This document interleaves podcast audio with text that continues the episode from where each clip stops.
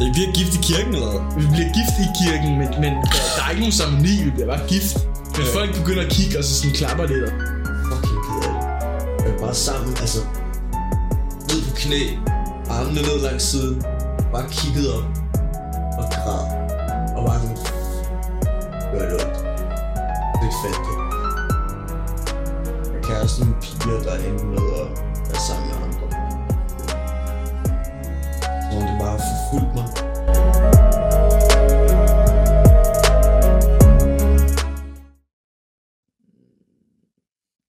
Skal hjem til din gravide kæreste i Indien? Ja, min gravide kæreste, du snakkede med hende tidligere. Ja, jeg har jo fået lov at være gudfar. Ja. Men øh, hun siger jo, at øh, hun ikke vil komme her. Jeg frygter for, at vi stjæler babyen. Jamen, hun er skør. Men Jeg kan godt lige fortælle historien til jer, der lytter derude. Øh, det er fordi, at jeg, har, jeg var i Kenya, og så i Kenya gik jeg rundt på gaden, og det var aften, og det var, der var sådan et festmiljø, og det var i Nairobi. Og så ser jeg den her pige, som har en helt hvid kjole på. Stor, helt hvid kjole. Og hun løber sådan lidt rundt og lalrer og råber af folk og siger, hey, kom herover, kom herover. Og hun siger det bare på sådan en intens måde. Kom her, kom her, kom her. Til folk, hun ikke kender og sådan noget. Jeg bliver sådan lidt sådan interesseret. Jeg står og kigger på hende, og så går hun ind i en bil, og så kigger jeg igennem vinduet og siger, hey, må jeg komme med? Og så siger hun, ja, ja, bare kom ind. Nej, hun starter med at sige et eller andet, who the fuck are you? Og så siger I don't know, I'm just, uh, can I jump in? Og så, ja, yeah, you can jump in, kom ind. Og så går jeg ind, og så kører vi hen i sådan her, sådan, hvad hedder sted, hvor vi i sådan en klub. Og så øhm, har hun fået, så får hun sådan en kage, og hun kender ikke nogen, men hun holder sin fødselsdag der. Hun kender ikke én person. Og hun spiller, som om hun er den største gud i verden. Hun går rundt sådan her, kom herover, kom herover med dine ting, med mine ting og sådan noget. Jeg står og kigger på hende med åben mund. Så begynder hun at tage kagen og kaster den efter mig og rammer alle mulige. Og, og folk så sådan, hvem er du? Og så siger jeg sådan, jeg har aldrig mødt hende før. Jeg ved faktisk ikke, hvem det er. Og så siger de sådan, hvad fuck snakker du om? Fordi der er den her kvinde, som bare løber rundt sådan, i galskab. Og altså sådan, fuldstændig skør, men jeg bliver fanget af det. Og så tager jeg så videre med hende, og vi tager op til en klub med kun indere. hun er så inder, hun er ikke fra Kenya, hun er faktisk Indien i Kenya. Og hun kender alle der, i sådan en indisk klub. Og så, så har hun sådan en, hun har sådan en, en, en privat chauffør og alt muligt, og, ja, og jeg synes, det er fedt, hun køber mig alle mulige drinks, og hun viser, hun ind, øh, øh, siger hej, øh, øh, hvad hedder det, når man får nogen, siger hej til nogen for en, eller hvad hedder det, sådan noget, øh, man, man, Introducerer? ja, hun introducerer mig til alle mulige rige mænd fra Indien og sådan noget. Og vi hygger os. Og så bagefter det, så siger hun, jeg, t- jeg kan tage dig med til en private club. Og hun er, ja, hun er, hun er rimelig vild, men hun drikker slet ikke. Så hun er bare ekstremt ekstrovert. Altså virkelig ekstrovert. Og så tager vi så hen til den her private klub, og der, er, der sidder måske 12 mænd, ældre mænd, med kæmpe stak penge. Og så er der nogle dansere, der danser i midten, og de er alle sammen indiske i Kenya det her, og det hedder Diamond Plaza. Og så er der bodyguards uden foran, og hun går bare lige ind, og hun tager mig med, og så sælger vi os i de her kæmpe læderstol. Og så ser vi de her dansere danse i midten, som danser sådan noget indisk dans, og så fortalte hun mig, at de piger der, det er sådan nogle piger, som ikke kan få børn, og så derfor vælger de at blive danser i stedet for, og så kan de have sex med rige mænd uden at blive gravid, og det er en gammel tradition. Så de her indiske mænd, de står og så en gang imellem hver måske tredje minut, så er der en af, en af mændene, der rejser sig, og så begynder bare at gøre sådan her med pengesedler. Så gulvet, du kan ikke se gulvet, fordi der er så mange pengesedler på den. Og så sætter de sig ned igen. Midt i. Nairobi. Midt i Nairobi, i Plaza, alle sammen indiske. Og så går hun op og tager en stak penge, som er sådan, altså jeg tror måske vi snakker, måske 2.000 danske kroner, men det er meget dernede. Ja. Og så kaster hun den bare ud og griner. Og så begynder hun også at danse, men hun har fået at vide, at hun ikke må danse, fordi hun er professionel danser. Fordi hvis hun begynder at danse, så går alle mændene op til hende og kaster penge. Og, og så må hun gerne tage pengene i princippet, fordi det er hendes penge. Så, så, men hun siger, hun ikke gider at have Klubben, pengene. klubben har sagt det til hende. Ja, klubben har sagt det til hende. Ellers så har de ikke nogen penge at tjene. Ja, ja, ja. Og sådan noget. Fordi så får de andre piger ikke noget. Ja. Eller sådan noget. Og så, så går de, men, men så går hun op og danser lidt alligevel, og så begynder alle bare at kaste penge og sådan noget. Var jo god til at danse. Og så er der, der er sådan to, hun er god til at danse, ja, er god til at danse. Og så er der sådan to inder, sådan, nej, to afrikanere, som bare løber rundt på gulvet, to piger, og samler penge op, og putter dem ned i sådan nogle store poser, og det, det er bare der shop døgnet rundt. Samler bare penge op og putter dem ned i poser. Og så begynder hun at diskutere, hun diskuterer med alle rundt om hende hele tiden. Men ham, jeg sad ved siden af, han, han er, hvad hedder det, han er professionel øh, cricket. Jeg tror, cricket, er det cricket? En eller anden sport Mm. i Indien, som er kæmpe. Han er en af de bedste dernede, og har rigtig mange penge, sagde han. Øhm, men, men så tog vi så videre derfra, og så tog vi så hjem til mig, og så havde vi så sex, og vi brugte et kondom og sådan noget, og jeg hyggede mig egentlig bare. Og så stod, stod vi op, og så fortalte hun mig, at hun, er, hun, hun normalt skal hun være hjemme, men hun er bare, fuck det, jeg bliver bare her. Og hendes storebrødre begynder at ringe til hende og sådan noget, og hun er bare slet, det går nok. Hun gider ikke at snakke, men hun gider ikke det der liv mere. Hun siger, Ansvar og sådan noget. ansvar, og hun skal være rig, og hun skal se fin ud til alle og sådan noget. Øhm, så hun bor hos mig, og så skal jeg begynde at betale for hendes udgifter. Og en af grundene til, at fordi jeg bliver rimelig hurtigt træt af hende, altså fordi hun er jo altså, skør, skør, og irriterende alle Fucked sammen. up, ja. Men så bliver jeg med hende i måske fire dage, og hun får sin private chauffør til at køre ud til hende, og så kommer med nyt tøj og sådan noget til hende. Øhm, og så vi går bare egentlig rundt og hygger os lidt og ser byen og sådan noget. Vi tager egentlig, vi tager, hende, hun havde en plan om at tjene penge, fordi jeg sagde, jeg har ikke nogen penge til det her. Jeg, du er nødt til at skaffe nogle penge. Så var planen, at vi skulle gå ind og blive gift i en buddhist, nej, en hindu-kirke. Fordi så når man bliver gift til en hindu-kirke, så vil de rige mennesker i hindu-kirkerne, de vil begynde at kaste penge til en. Og så kan man samle dem op bagefter. Så, så vi får sådan noget, det er sådan noget, man kun må gøre, hvis man bliver gift, det er sådan noget med sådan noget rød maling, så man skal gøre sådan her på hinanden, og, og så bliver man, og så er man så gift, og det er derfor man har sådan en rød prik efter, eller sådan noget, efter man er gift. Sygt nok. Øh, og vi får altså overbevist ham der, om vi skal giftes, så han giver os det. Og så gør, gør vi det, men vi får aldrig nogen penge. Så I bliver gift i kirken, eller? Vi bliver gift i kirken, men, men der, der er ikke nogen ceremoni, vi bliver bare gift. Men Okay. folk begynder at kigge, og så sådan klapper lidt og sådan noget. Det har lidt akavet. Jeg, havde, jeg, var, jeg var en presset mand, der jeg synes, det var pinligt, men hun var bare sådan, det er normalt. Fuck det, okay. Hun er, altså, hun er grænsen til psykopat. Øhm, og så dag 6 måske, så tager vi så ud i junglen.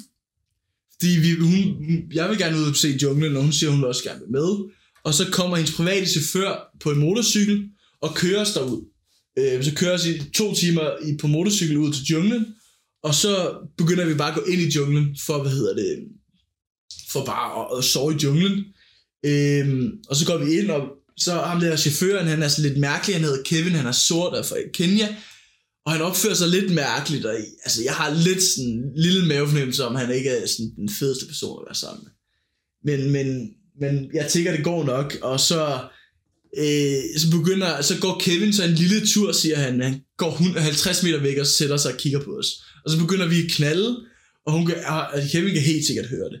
Og han er, jeg tror, han er sådan en liderlig lille fyr, som, han begynder at være sådan lidt opsvind og sådan noget. Så kommer han tilbage, og så begynder han at prøve på hende der, og vi er midt ude, altså vi er ude i junglen, og der er ikke noget, der hedder nogen turistvej. Vi gik bare ud det sted, vi ramte junglen, og gik vi bare ind, indtil vi fandt noget, vi kunne ligge, og der var så proppet, der var så tungt og tæt med alle mulige grene og sådan noget. Men altså, så ligger vi, så ligger vi, så ligger vi, så ligger jeg der, og jeg begynder at lægge mig til at sove, og Kevin begynder så at prøve på hende der. Og jeg ligger og røv, øh, revsover, øhm, og så siger Kevin, øh, hun bliver ved med lidt at afvise ham, og så siger Kevin, du ved godt, jeg er forelsket i dig. Men, men, og vi havde det perfekt, indtil han kom, og så peger han på mig. Eller jeg ved ikke, om han peger, men han hentyder til mig i hvert fald. Og så er jeg bare sådan, altså fuck af med dig, tænker jeg. Og så bliver han ved med at sige det, så, væk, så vågner jeg så op og siger til Kevin, altså du ved godt, at vi ikke kan blive her nu, ikke Kevin? Jeg kan ikke sove med lukkede øjne, når du siger det der. Fordi han har sådan en aggressivitet i forhold til mig, i mm. forhold til hvem jeg er. Og han er altså en stor, sort fyr, og man kan kun se hans lille... Måske en kniv har han også inden. Ja, ja, og, han- og han begynder at snakke om, du ved godt, jeg nemt kan tage ham, ikke? Og sådan noget. Han siger sådan nogle ting. Og han er sådan en, han, han- du kan kun, altså det er helt mørkt, så du kan kun se hans øjne, når den når den. Og det kan man bare, det er ikke racistisk, så er det bare. Og, og så Jeg smiler han sådan, han smiler sådan her på sådan en mærkelig måde. Så, jeg troede, de kendte hinanden godt. Så spørger, spørger jeg hende, hvor langt du kendt ham? Og så siger hun, jeg har kendt ham i måske halvanden måned. Og så er jeg sådan, vi kan ikke blive her, vi er nødt til at finde vej ud af skov, ud af junglen, og vi er gået en halv time ind i junglen. Øhm, og vi, og, altså, vi kunne knap finde rundt, når der var lyst. Vi kan, altså, man, det er svært at finde rundt, men vi begynder bare at gå. Jeg har også Google Maps, så jeg kan se, okay, det der, det er vej ud. Begynder vi bare at gå den vej i måske 45 minutter, indtil vi kommer ud. Og så siger vi til Kevin, find din motorcykel, og så finder han motorcyklen, og så begynder han at køre os. Så kommer der så nogle andre i en bil, og klokken er måske to om natten eller sådan noget, kommer der en anden i en bil, og, og begynder at køre efter os. Og så Kevin begynder at køre rigtig hurtigt her, og vejene er bare huller overalt, og så siger vi, Kevin stop, og så ham der bag os begynder at dytte af os, og prøve at få os til stop. Og vi kører bare hurtigere, hurtigere, hurtigere. Og jeg begynder at slå Kevins hjelm og sige, fucking stop, de fucking nære, ikke? Men må gerne sige ordet nære dernede, det siger man faktisk ret tit. Øhm, undskyld, hvis jeg lige, men det var det, jeg sagde. Altså, og så og begynder, altså, så begynder til sidst overbevise jeg ham om at stoppe. Men han gider ikke stoppe, fordi han ved ikke, hvem det er, og jeg ved heller ikke, hvem der begynder at jage os. Men, men så spørger ham der bare, er I okay? Hvad laver I? Fordi vi er hvide mennesker i et sted, hvor de nok aldrig har set hvide mennesker mm. før. I, bag, bag på en motorcykel kl. 2 om natten. I, det er en mær- mærkelig situation, og han undrer sig bare. Og så begynder jeg at sige, så selv stiller jeg mig af, og begynder at sige, Kevin, han, jeg tror, han er ude efter os, jeg tror, han gerne vil have os, jeg tror, han, han, er, han er skør, jeg vil gerne, kan vi ikke køre med dig? Og, så, og det, alt sammen sidder Kevin og hører, og han står sådan, og så begynder ham der at spørge, tag din hjelm af, Kevin, så vi kan se, hvem du er, og så siger han, nej, nej, og så gider han ikke gøre det, og det er sådan en anspændt situation, og så siger, han, så siger ham der bilmanden til chaufføren til sidst, ham der kører bilen, siger, og det må I selv finde ud af, så kører han. Og så har jeg lige svinet Kevin til foran ham der chaufføren, for at komme ind, i chauffør, øh, ind til Og han chaufføren. har, Kevin har ikke noget at miste. Og instant, ja, Kevin har ikke noget at miste, fordi han har ikke, det er det eneste hans job, han mister sit job nu. Ja. Fordi hans job er at passe på hende her. Han mister sin store kærlighed. Og han mister sin store kærlighed. Hun er væk, ja. Og han mister alt. Og han er altså... Og jeg begynder at sige, ah Kevin, jeg mente det ikke. Jeg jokede bare og sådan noget. Fordi jeg prøver at redde min røv. Altså. Og så kører, vi kører han os hen til et hotel. Og så går vi ind i hotellet. Jeg, jeg gider ikke betale. Jeg er den eneste, der har penge. Jeg gider ikke betale for Kevins værelse. Han får ikke noget værelse. Og vi siger bare til Kevin, vi ved, du må selv finde ud af, hvad du skal. Og så går han ned på baren og drikker sig fuld. Eller han siger i hvert fald, at han går ned, til, han går ned på baren.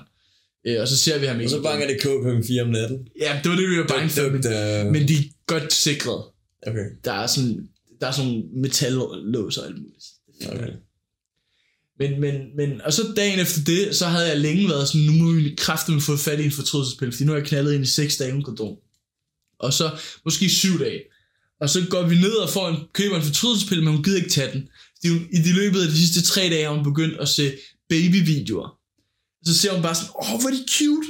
Og hun er bare sådan, ADHD i gangen ADHD, opløftet i anden ADHD. Altså, det er bare sådan, hun Lille er, hundevalg. ja, hun er bare sådan, hun vælger alle mulige ting, og aner ikke, hvad konsekvenserne af det, fordi i hele hendes liv har hun bare kunne give konsekvenserne til andre. Så hun kan gøre et eller andet helt væk, og så er hun bare sådan, ja ja, det må I lige finde ud af, så går hun bare. Men, men hun kan ikke bare finde ud af babyen, fordi den er inde i hendes mave. Men altså, ja, men, men så går vi ned, og, og så, altså, det eneste måde, hun vil tage den, det er, hvis der ikke er nogen baby endnu. Og så får jeg en overbevist om, at der er jo ikke nogen baby, hvis du er negativ, øh, hvis du er negativ på graviditetstesten. Men hvis du er positiv, er der, er der en baby. Og så er hun sådan, ja, det, det giver mening. Så vi går ned og køber en graviditetstest og de her piller. Fordi at jeg, jeg har søgt på nettet og siger, at den siger, efter 6 dage eller 7 dage, som jeg havde regnet frem til, det var efter første gang, var 6, er sandsynligheden for, at du er positiv gravid meget, meget lille. Altså der stod faktisk på nettet de første steder, at du får ikke en før 10 dage. Mm. Så er jeg sådan, okay, det, den ved det ikke. Det, det- den bliver negativ, om der er et barn eller ej. Så jeg, jeg, jeg føler mig sikker, og jeg er bare sådan, så går jeg ned, og så, øh, så går vi ned og køber det, så går vi op på hotellet, og hun pisser på den, og så ser vi, at der er en streg eller sådan noget. Jeg kan ikke huske, hvor mange streger der var. Men der Der var er positiv. det, den er positiv, men vi er begge to sådan, nå, den er negativ. Fordi jeg siger med det samme, den er negativ, fordi jeg er confident om, den bliver negativ. Ikke? Mm. Og så, giver jeg, så siger jeg, at du skal slutte de her piller, og så siger jeg, at skal vi lige søge det på nettet? Fordi hun sagde, nå okay, og så søgte jeg det på nettet, og så er jeg sådan, er eller galt. Og så kigger jeg på den igen, og der var, altså, jeg tror det er to streger. Men der var det, der stod på nettet, der var positivt. Og så var jeg bare sådan, fuck, hvad sker der her? Og så, Du skulle bare have sagt til en, ja, så skider, så siger hun, så, så finder vi ud af, at den er positiv, og så siger hun, jeg, jeg gider ikke tage den, jeg gider ikke tage den. Og jeg er sådan, du fucking tager den her, eller jeg fucking slår dig ihjel. Jeg bliver aggressiv, jeg er sådan, ja. du fucking tager det her. Og til sidst maser jeg pillerne ned på hals, i halsen på en stort set. Og hun sluger den, hun tager den. Men, men så finder jeg ud af bagefter, at hvis du først, det, det du tester, når du tager sådan en graviditetstest, det er sådan et hormon, der bliver udskilt, når æggen sætter sig på øh, øh, æggen sætter sig på væggen af kvinden, hvor den skal begynde at gro. Så den sætter sig på endometriet. Øh, du, den går ud af æggestokken, falder mm. ned, og så sætter den sig herinde. Der hvor den skal være. Ja, der, hvor den skal være. Og lave barn. Og i sekunden den sætter sig der, så begynder den at lave nogle blodårer og sådan noget, Så så, begynder kan få processen. forsyning, så begynder processen. Mm. Og der kommer der sådan et stof ud, jeg kan ikke huske, hvad stoffet hedder, det er det, man måler. Mm. Og så det fungerer sådan en Og det fortrydelsespille. sker først efter en uge normalt, eller hvad? Det sker, ja, jeg må ret først- præcist. Ja. Men, men, men, men Sten, fortrydelsespil virker ved, at, den, at det der æg ikke kan sætte sig på den der væg. Så hvis den har været positiv der, så er den allerede sat sig, og så er det ligegyldigt, hvor mange fortrydelsespiller du spiser, så virker det ikke. Så jeg er bare sådan lidt, det er faktisk ligegyldigt. Den er sat sig. Men så tænker jeg, at det må være en fake positiv, fordi der er en stor... Der er sådan, Hvor ofte sker det, finder du så ikke på nettet? Ja, sådan 1% til gangen eller sådan noget. Så Den er ikke så, det er rimelig sjældent, men der er større sandsynlighed, hvis det er noget nyt, hvis, det, hvis, man, hvis man tager den for tidligt. Okay. Så jeg tænker, det må være en fake positiv. Jeg prøver at få hende til at tage en til, men så nu er jeg også bare sådan, jeg skal væk fra hende her. Jeg begynder, jeg blokerer hende på alt, jeg har. Øhm, eller fjerner hende fra alt, jeg har, så hun ikke kan finde mig, fordi hun ikke skal have børnepenge, tænker jeg. Og så øhm, tager jeg faktisk over til en ven, jeg mødte, og bor hos ham med hende de første dage, og så sender jeg hende så hjem. Øhm, ja. Hvordan, øh, må jeg lige spørge, når jeg snakker om noget med gravid, før hun får babyvideoer, Øh, ja, vi, Eller er hun, første gang sagde hun til mig, øh, jeg spurgte, efter jeg kom op i hende, hvor mange dage siden er det, du har haft menstruation? Og så sagde hun, 12 dage eller sådan noget. Og så søger jeg på nettet, hvad er så størst sandsynlighed for at blive gravid, hvor mange dage efter? Og så stod der mellem 11 og 13 dage. Og det var den lige imellem, jeg havde. og så er jeg sådan, fuck, jeg skal have fat i fortrydelsespil. Af en eller anden årsag bliver jeg ved med at bolde hende uden kondom i 6 dage, før jeg får fat i den fortrydelsespil. Og på den tid, så har vi snakket om flere gange, jeg skal fat i den fortrydelsespil. Så begynder hun at snakke om baby og sådan noget. Ja. og så Og kommer så- videoerne. Og så kommer videoerne. Og altså, hun var skør. Nogle gange sad hun op, jeg gik i seng, så sidder hun op i fire timer og synger. Så hører hun høj TikTok-musik, og hver gang hun kan alle sangene, hun havde. Så synger hun de her indiske sange. Og hun har bare så meget, hun står bare sådan her og føler den, som om hun er den bedste i verden. Hun er bare sådan, Ja, hun er en narcissist. hun er en En narcissist. prinsesse. Ja, hun er en prinsesse. Hun græder også nogle gange til mig. Så sådan, en familie ringede til hende hele tiden. Ja, Brødre, altså hver 10 minutter ringede hendes brødre til den. skørt. Og hun var bare sådan, jeg vil gerne have nogle penge og sådan noget. Hun løj så meget. Der var flere gange, hvor jeg skulle gemme mig under sengen, fordi nu skulle hun snakke med sine brødre og ja. sige, at der ikke var nogen andre. Nå. Det lyder som en meget sjovt eventyr. Det var et sjovt eventyr. Men nu til det vigtige. Du er god til at fortælle historier. Hvad, hvad rører på sig inde i dig, når du nu ved, at du snart skal være far? Altså, jeg, Har du accepteret det? ja, på en eller anden måde, ja, fordi jeg havde troet, jeg havde haft det værre. Jeg troede, jeg havde været sådan, fuck, hvor nederen. Men på en eller anden måde, så er jeg sådan, hvorfor ikke? Altså, der må da gerne være et barn derude. Altså, Ja. sådan, og så er det klart, at jeg får ikke lov til at være far for det barn. Det er nederen. Det er vel lidt nederen. Der kommer men- til at være en far. Ja, der, på en eller anden måde. Hun skulle, hun, altså dernede er det jo meget forkert at have, hvad hedder det, at få et barn uden at være gift. Og under Så, hun, det så hendes far var sådan, hvorfor gifter du mig ikke med ham, manden, som har fået barnet, men hun siger, at han gider ikke, og han er væk for længst. Øh, eller væk for længst. Og så siger, så, siger, så begynder faren så at lede efter nogen, der kan blive gift med ham, før hun får barnet. Og det sidste opdatering, jeg har hørt, han, hun, han, han fandt en, en, en, en fyr til ham, eller en sådan en rig person, han, hun skulle giftes med. Men det sidste, jeg hørte, var, at hun sagde nej til, at hun ikke gad giftes alligevel.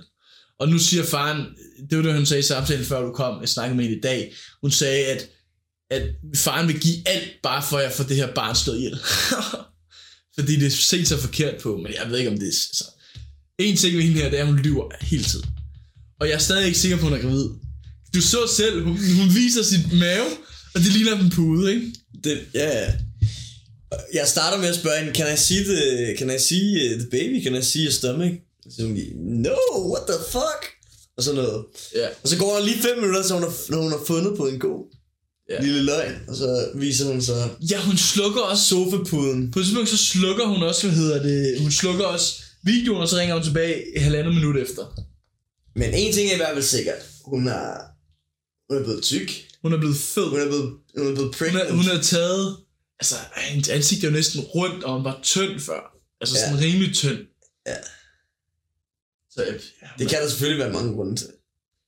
ja, ja. Men Men jeg tror mere på en prinsessehistorie, nu end hvad jeg gjorde for to måneder siden. Ja. Altså, hun er i hvert fald ikke fattig. Hun har også været på safari og sådan noget. Der er Ja.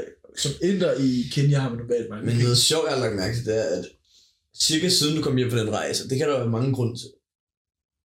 Du har også været ude og blive dannet og sådan nogle ting. Men så synes jeg faktisk, at jeg kunne mærke, en forandring i dig. Og du tager ikke i byen for at hore, som du har gjort før. Sådan lidt mere, øh, lad os få skabt nogle ting og lave en podcast og... Ja. Lidt faderlig, altså. Jo, jeg er enig. fortolker måske lidt hårdt på den. Men det er cirka siden du kom hjem fra Kenya. Jeg kan huske, du kom hjem med din halskæde, og så fik du lige pludselig ting til at ske. Men altså, for det sidste halve år er det gået op for mig, at jeg kan skabe alt, hvad jeg vil. Ja. Og hvor sjovt det er at skabe ting. Det er fucking fedt. Jeg kan bare lave et podcast. Jeg kan lave barn. musik. Jeg kan lave et barn. Der er mængde ting, jeg har skabt på et halvt år. Det er helt ja, det er imponerende. Og det er bare sjovt. Jeg elsker at skabe nye ting. Jeg elsker det. Jeg synes, det er virkelig sjovt. Og så sådan... Og jeg, jeg, det er bare som om, jeg har sådan en uendelig skud. Jeg kan bare skyde den af over alt. Hvorfor ikke gøre det? Du har fundet Gud. Jeg er i hvert fald kommet helt klart tættere på Gud, ja. Ja. Ja. Jeg er lidt efter mange svar, der ikke var Gud. Men øh, nu har jeg fundet ham. Ja, det er en rejse. Du har jo ikke, altså sådan... Nej, nej, det ved jeg godt. Altså, jo, måske hvis du tripper højt på LSD, så har du bare lige pludselig Gud. Men udover det, så er det en lang rejse. Ja. Men altså, John Pearson skriver hans nye bog, der hedder uh, Those Who Wrestle With God. Og han, jeg sendte dig en link i en uh, video i går. Han siger, at I can destroy atheism forever. Ja, altså, hvis du er atheist, I can destroy it. Men han tror ikke på, at en normal person er ateist. Nej. Og noget andet, han der sagde, sagde, som var rigtig interessant, det var, at endda dem, der er så videnskabelige, de gerne vil, man ser at videnskaben er ved at falde. Altså, man stoler ikke på videnskaben mere. Nej, men det er sådan noget quantum physics kan ikke bevises, og Jo, origin of nej, jeg mener mere sådan noget, altså jeg mener mere sådan noget ja. Corona-videnskab, forstår, og fake news og det der. ja, ja, og det er videnskabelige bevis. Der er ikke, altså folk begynder at sætte bullshit på videnskabeligt bevis, fordi Du kan ikke har, stole på noget længere. man kan ikke stole på det videnskabelige bevis, fordi det videnskabelige bevis, nej, det videnskabelige metode er bygget på en grundlæggende morale og en grundlæggende tro på sandheden, mm. ligger over alt. Og sandheden er nummer et, og sandheden findes, og sandheden hjælper mig. Eller gider man ikke at lede efter den, og man skal sætte sandheden foran sit eget ego, fordi hvor mange gange så vælger man noget, og finder man ud af, at det, man har søgt, eftersøgt i 20 år, er forkert. Det lyder som Bibelen, der siger, at man skal sætte Gud over sig selv. det, er det, det, det er de samme, det, det de, man, hvis man ikke tror på det gode, så kan man ikke. Så du siger, at Udføre- videnskaben er en religion i sig selv. Videnskabens grundlæggende ting er baseret på universiteterne, som er baseret på the monasteries, Altså kirkerne. Universiteterne, som er baseret på the monasteries. Det, det, Ja. de første, det første form for videnskabelig metode kom ud af religion. Det er religion baseret, eller ikke religion baseret, det er morale baseret. Mm. Og du Godt kan og ondt. ja, der er godt og ondt i, i, i videnskab. Ja. Og du skal have et moral, du skal have et moralsk kompas, du skal tro på sandheden, du skal tro på the truth will set you free. Der er alle mulige ting, du accepterer, som ikke er videnskabeligt bevist, men er nogle øh, måder at se verden på, som men også Som ser, ikke rigtig kan bevise. som ikke kan bevises. Og videnskabeligt øh, giver det ikke mening, men man skal acceptere det for at kunne udføre den videnskabelige metode ordentligt. Og det er en, det er en sådan grundlæggende argumenter. Ja, men jeg har er ikke læst bogen, men jeg tror, jeg, jeg tror, det er hans argument. Det var nødt til at læse den. Det er også noget med sådan, hvorfor ikke dø? Altså, Hvorfor, hvorfor ikke bare slå selv ihjel? Man ikke ved, hvad der er bagefter.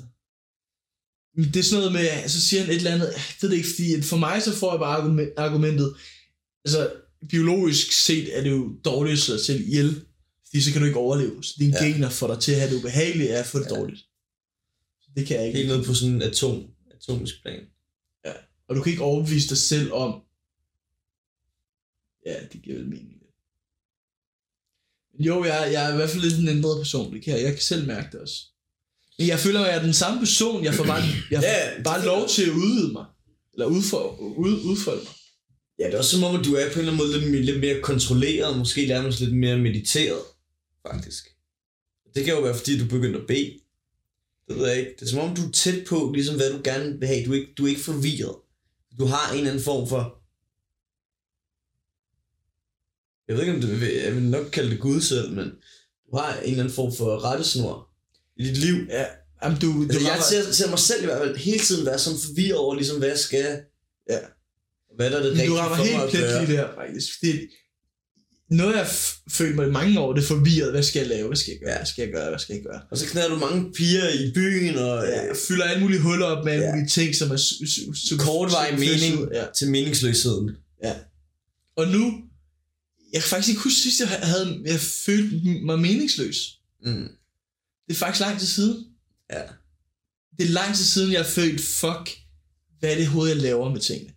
Jeg er hele tiden i sådan, I føler af, at jeg går på den sti, jeg skal gå på. En mærkelig måde. Ja. Og det er virkelig Det kan man tilfredsstillende. virkelig mærke på dig, og det er faktisk inspirerende, vil jeg sige. Jeg har også sagt til dig før, men det er sådan, jeg kan se på det og så tænke, jeg er der ikke helt selv endnu, men det er der, jeg skal hen. Ja. Og det er fedt. Jamen, jeg tror for mig, min person, altså det er jo hver har sin egen vej. Men Ja, ja, det er klart. mig, jeg skal bare på en eller anden måde skabe en masse ting. Men det tror jeg faktisk, at vi alle sammen skal. Ja. Jeg tror måske, jeg ved ikke, om du, om du bare er... Jeg elsker bare sådan, jeg elsker, jeg elsker at løse problemer. Samtidig med, at jeg udvikler et eller andet. Ja. Samtidig med, med at jeg selv ejer det, jeg selv styrer det. Men det, det tror jeg ikke er dig personligt. Nej, det gør det, jeg tror jeg ikke. faktisk, det tror jeg faktisk er mere sådan basalt universelt, end du tror. Men hvorfor gør alle Så det så bare- bare? Mm. Tror du ikke, at spørgsmål. tænk en hårdt arbejdende pige, som er, er meget, hår, øh, meget agreeable og arbejder hårdt. Tror du, hun skal ud? Men det, de gør, det er jo for... Jeg tror for det første, de er bange for ikke at passe ind. Og det begrænser dem i at skabe noget nyt. Fordi det der med at skabe noget nyt, der skal du gå ud et sted, hvor der er ingen, der har trådt før. Ja. Du skal være helt original, du skal være helt dig selv. Så alle kan dømme dig, og alle kan kigge på dig. Ja. Det er meget nemmere bare at, at, at kigge, hvad, hvad gør den mest populære, og så gør det samme, eller ligesom passe. Og ikke løbe nogen risiko, fordi man er aldrig rigtig sig selv, så der er ikke noget på spil. Så det du gør er faktisk, sammenlignet med mange mennesker, meget sådan originalt og meget frygtinducing. Ja. Men jeg, Og du ser det jo ikke som noget, som du, når du kæmper mod en drage, og det er særlig adrenalinvækkende, eller du ved, at det er særlig nøjere, end det du gør. Fordi du gør det bare. Men du har også altid på en eller anden måde været original. Jeg tror altså, Ja, ja, mange, jeg- de mister sig selv i det der ræs, de laver. jamen, det Og der tror er så jeg meget også. med angst. Altså, jeg, ikke- jeg, jeg snakker sjældent med en person, der ikke har snakket noget med, om jeg har lidt angst over for sådan noget. eller Jeg sover lidt dårligt og sådan noget. Og de virker helt normale over at snakke med dem og sådan noget. Men inde bagved, så er der, der er mørkt, altså. Ja. Det Men tror jeg virkelig. Jeg føler også bare, at de tidspunkter, jeg har det altså nederen, så kan jeg jo ikke bare gå ud og så være normal på en eller anden måde. Kan jeg godt det? Fordi altså sådan, de virker så normalt, når man møder dem, men så samtidig så hører man om, hvor forfærdeligt folk har det. Så har de det virkelig så slemt.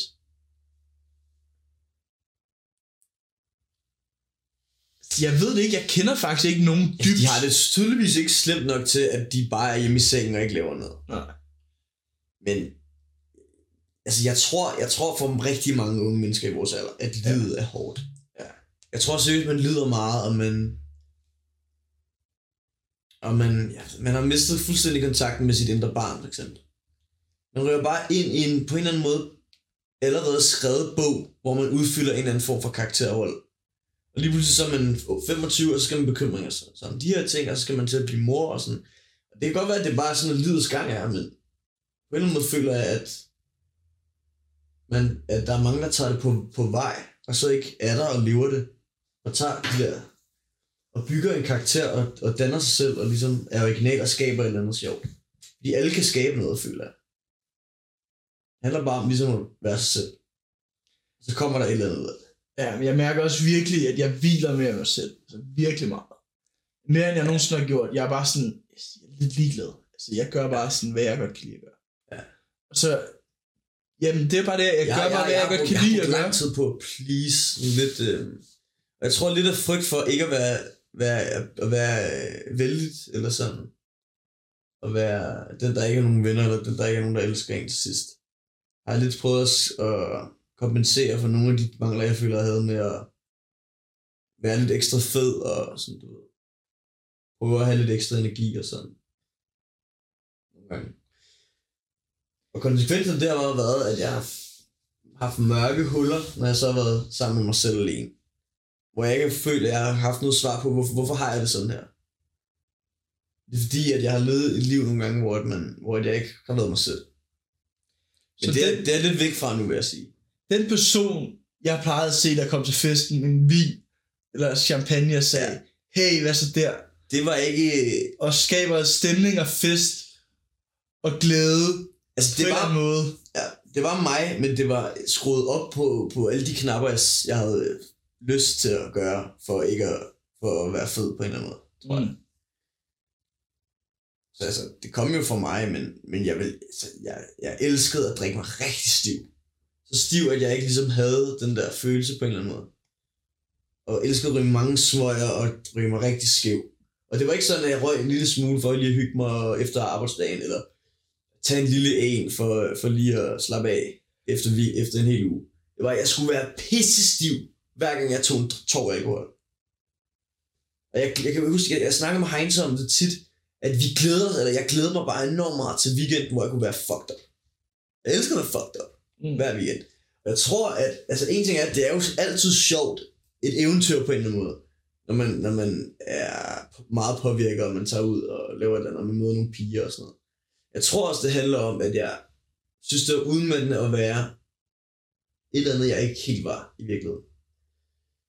Jeg kan også huske, da jeg var i folkeskole, altså jeg var en meget mærkelig dreng, og sådan, på en, på en god måde, altså meget sådan underlig og meget atypisk, og meget sådan syngende og, øh, og larmende og kreativ, og nogle gange meget på tværs og sådan noget. Der var mange sider af mig selv, jeg følte, jeg lige skulle kompensere for, og give mig selv en, en eller anden coolness og sådan afslappethed. Som jeg nu er begyndt at give meget mere slip på, og bare sådan... Jeg ved det ikke. Ja, jeg har tænkt over det. Det betaler sig at være sig selv. Men når jeg, når jeg hører på dig der, så bliver jeg forvirret om, hvem du er. Og så husker jeg på min storebror, som sagde til mig for måske halvt, ikke engang, jo måske otte måneder siden. Jeg bliver forvirret af at snakke med dig. Hvem er du? Han sagde det helt samme som mig på en eller anden mærkelig måde. Han fik den samme følelse af forvirring. Sådan, hvem er jeg? Hvad kan jeg lige at lave? Hvad vil jeg gerne? Hvor vil jeg gerne hen? Hvad vil jeg gerne lave? Hvad vil jeg gerne blive til? På en eller anden måde. Har du den forvirring?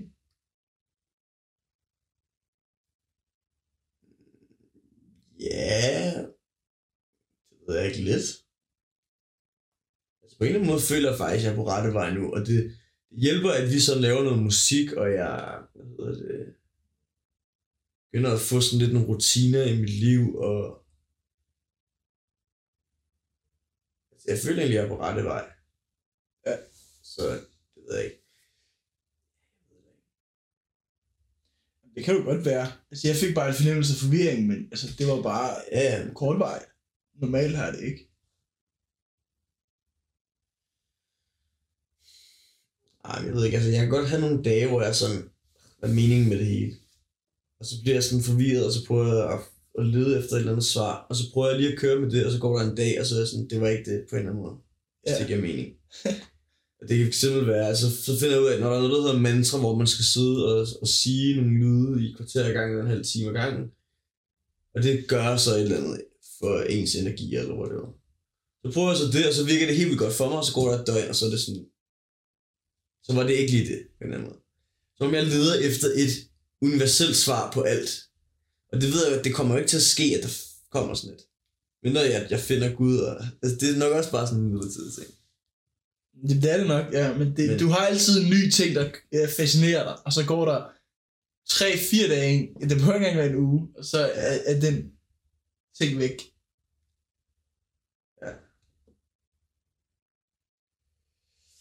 Jamen, jeg ved det ikke, altså jeg, jeg kan godt, jeg kan godt huske, jeg kan i hvert fald huske, at jeg, jeg havde lidt nogle, ikke nogle personer, det var jo stadig mig, men jeg kunne simpelthen godt lide at imitere Kasper Christensen, når jeg skulle i byen. Ja, ja, ja. Men jeg kan godt Det var, huske, bare, det var også bare sådan lidt skuespil sjov. Men jeg udgav mig selv for at være noget andet, end jeg var ved at gøre det. mm, Og det tager jo skade på en selv, hvis jeg gør sådan noget. det ser man meget i byen. De Ja, det er færreste men det- mennesker er jo sig selv. Man kan jo ikke være sig selv. Du snakker med folk i to minutter.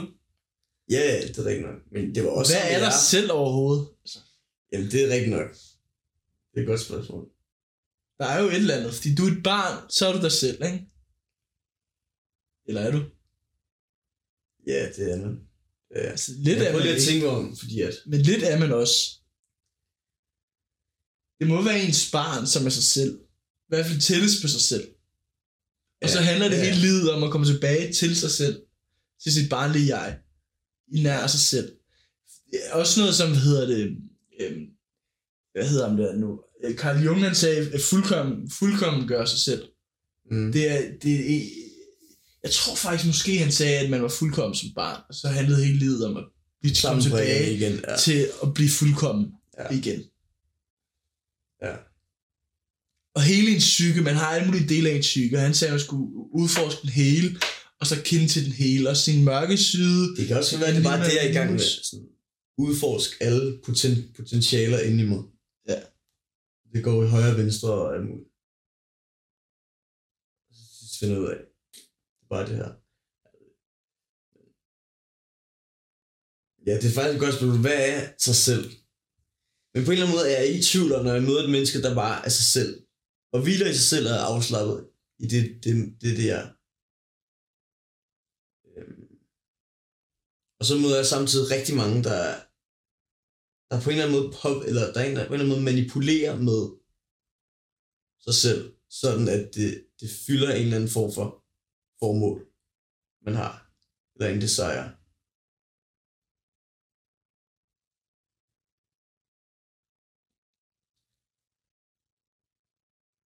Men for eksempel er du ikke cellerne i din krop, fordi alle dine celler i din krop dør og bliver regenereret i løbet af dit liv. I hvert fald de fl- Ja, er, hvad man spiser vel. Ja, ja, du bygget, ja, ja, men, men Lige om, lige om et døgn cirka, så er risengrød, den risengrød, jeg lige har spist.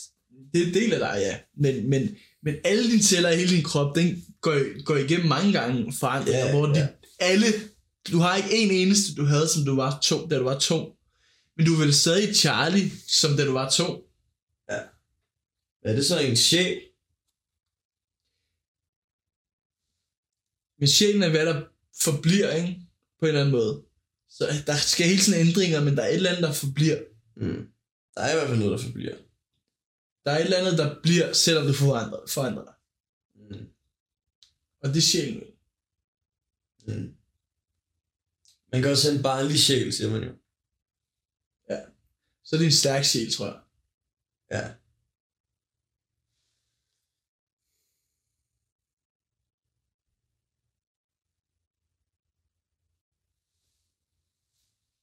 Ja. Du lærte at synge. ja, jeg har lært at synge. Ikke som, at jeg ikke kunne finde ud af at synge, men jeg har lært Hvad at gøre skal det dit kunstnernavn være?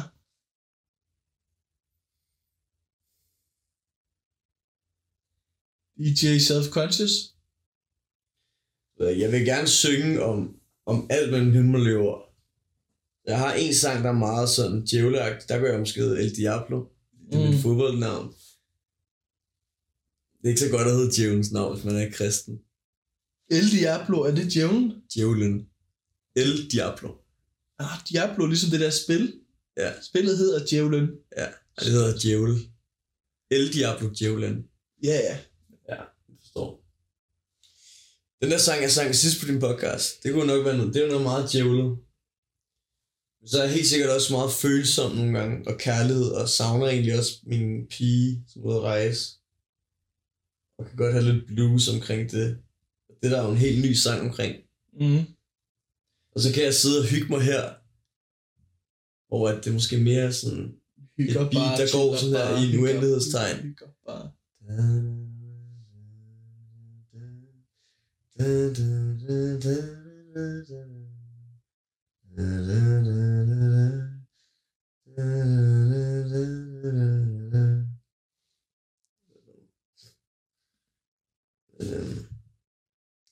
skal måske være et navn, der kan gå alle veje. Måske bare Charlie.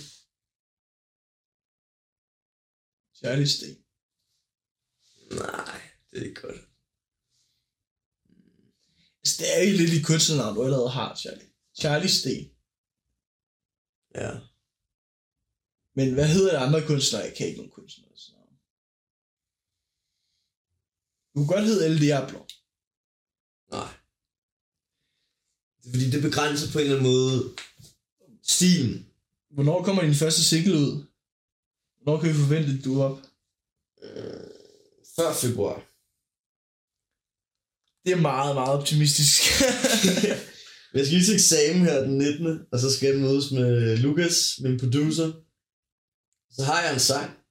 Den skal bare mixes og tunes, så det burde, det burde tage en to dages arbejde. men der er noget, der skal ændres på den der tekst, synes jeg. Det, det der med Ja, nusen er lidt Ja, det skal jeg nok forklare. Ja, ja, men det skal jo klare, før du mødes Lukas, møder Lukas.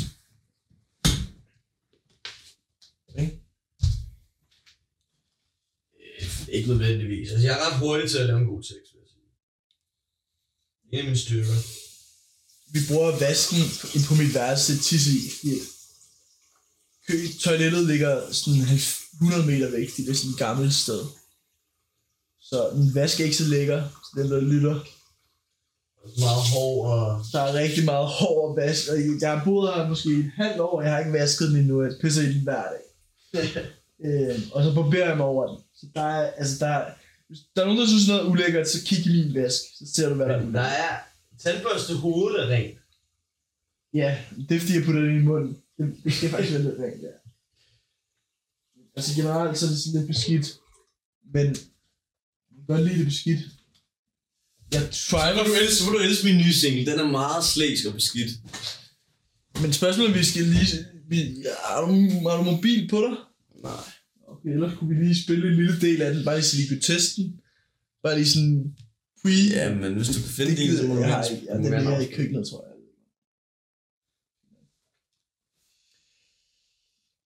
Jeg glæder mig meget til at begynde at lave musik sammen med Lukas, som jeg ikke har set i... Man var rigtig gode venner med indtil måske 6. klasse, og så ved jeg ikke, hvad der skete. Så var vi lige pludselig ikke venner.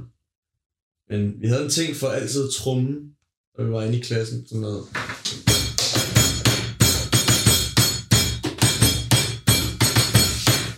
Så jammede vi bare og hoppede med på hinandens. Det var faktisk virkelig fedt. Ja. Uh, han er så gået videre med det og blevet... Han laver beats. Beatmaker. Ja. Det er meget sejt. Og han er god. Han er god til beats, ja. Det kan han virkelig finde ud af, faktisk.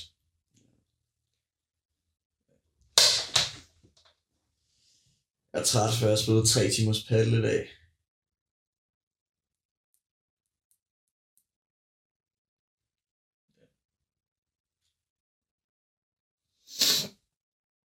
Det er jo snart sen tid.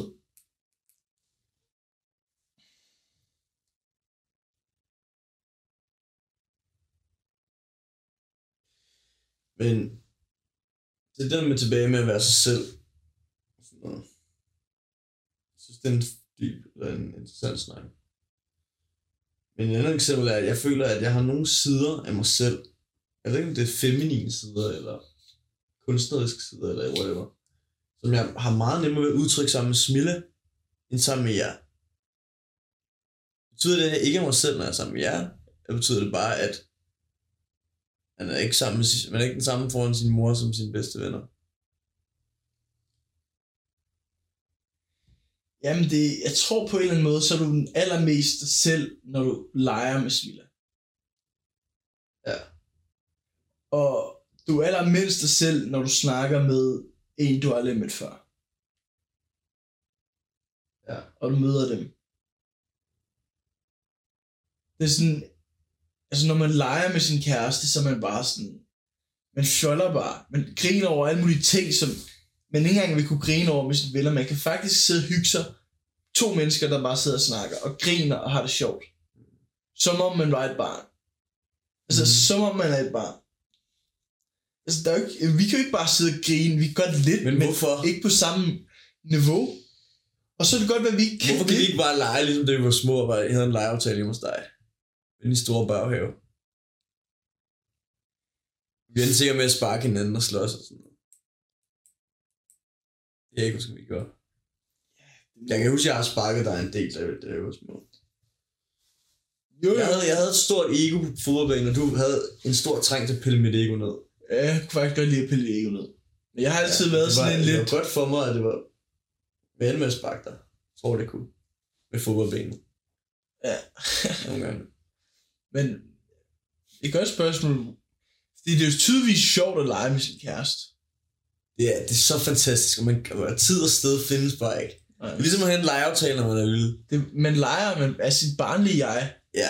Virkelig, man er virkelig tæt på sin... Og man sådan sparker og hele tiden driller hinanden. Man driller hinanden hele Ja. tiden. Og det er bare sådan... noget, Ja. og fucker med hinanden, og så spytter hinanden i sådan næsen eller et eller andet, og så griner Ja. ja. man. Så er bussemand af hende. Smiler ikke godt på at tage en bussemand af hende. Ja, og så smadrer du hende, og Så så... giver jeg den hårdeste klask i røven, og så Ja. føler det med Det er så sjovt. Det er Det er sjovt. også meget det, jeg savner. Så spørgsmålet, savner jeg hende? Eller savner jeg at have en relation, der er så barnlig og sjov som den? Men jeg tror Men hvad vil du opnå mere, end hvad du havde med hende? Hvorfor slog du op med hende?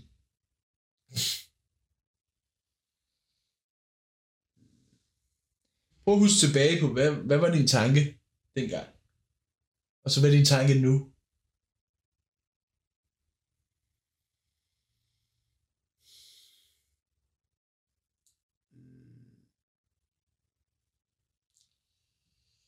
Jamen altså, jeg havde nogle, øh, nogle gange, hvor jeg var sammen med en, hvor at jeg havde sådan en mørk følelse ind i mig, hvor at jeg ikke følte, at, at jeg var mig selv, og at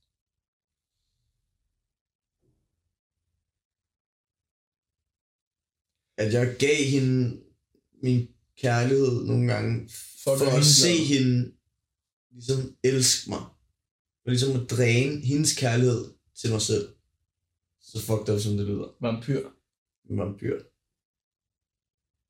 Og det, jeg tror egentlig, det var, det var drevet af frygten for at miste hende på en eller anden mærkelig måde. Så at jeg følte, at hvis ikke, at hun kiggede på mig med de der kæmpe pupiller af forelskelse hele tiden, så følte jeg på en eller anden måde, at så var jeg ikke sikker på at have hende i morgen. Det lyder ret vildt, men det var ikke sådan hele tiden. Men det resulterede så i, at jeg tit, selvom jeg ikke lige følte for det, gjorde mange sådan ekstraordinære kærlige ting til hende, øh, som jeg ikke nødvendigvis følte ind i mit hjerte lige på det tidspunkt, men mere sådan gjorde for at holde hende meget glad og meget forelsket og holde forholdet rigtig godt.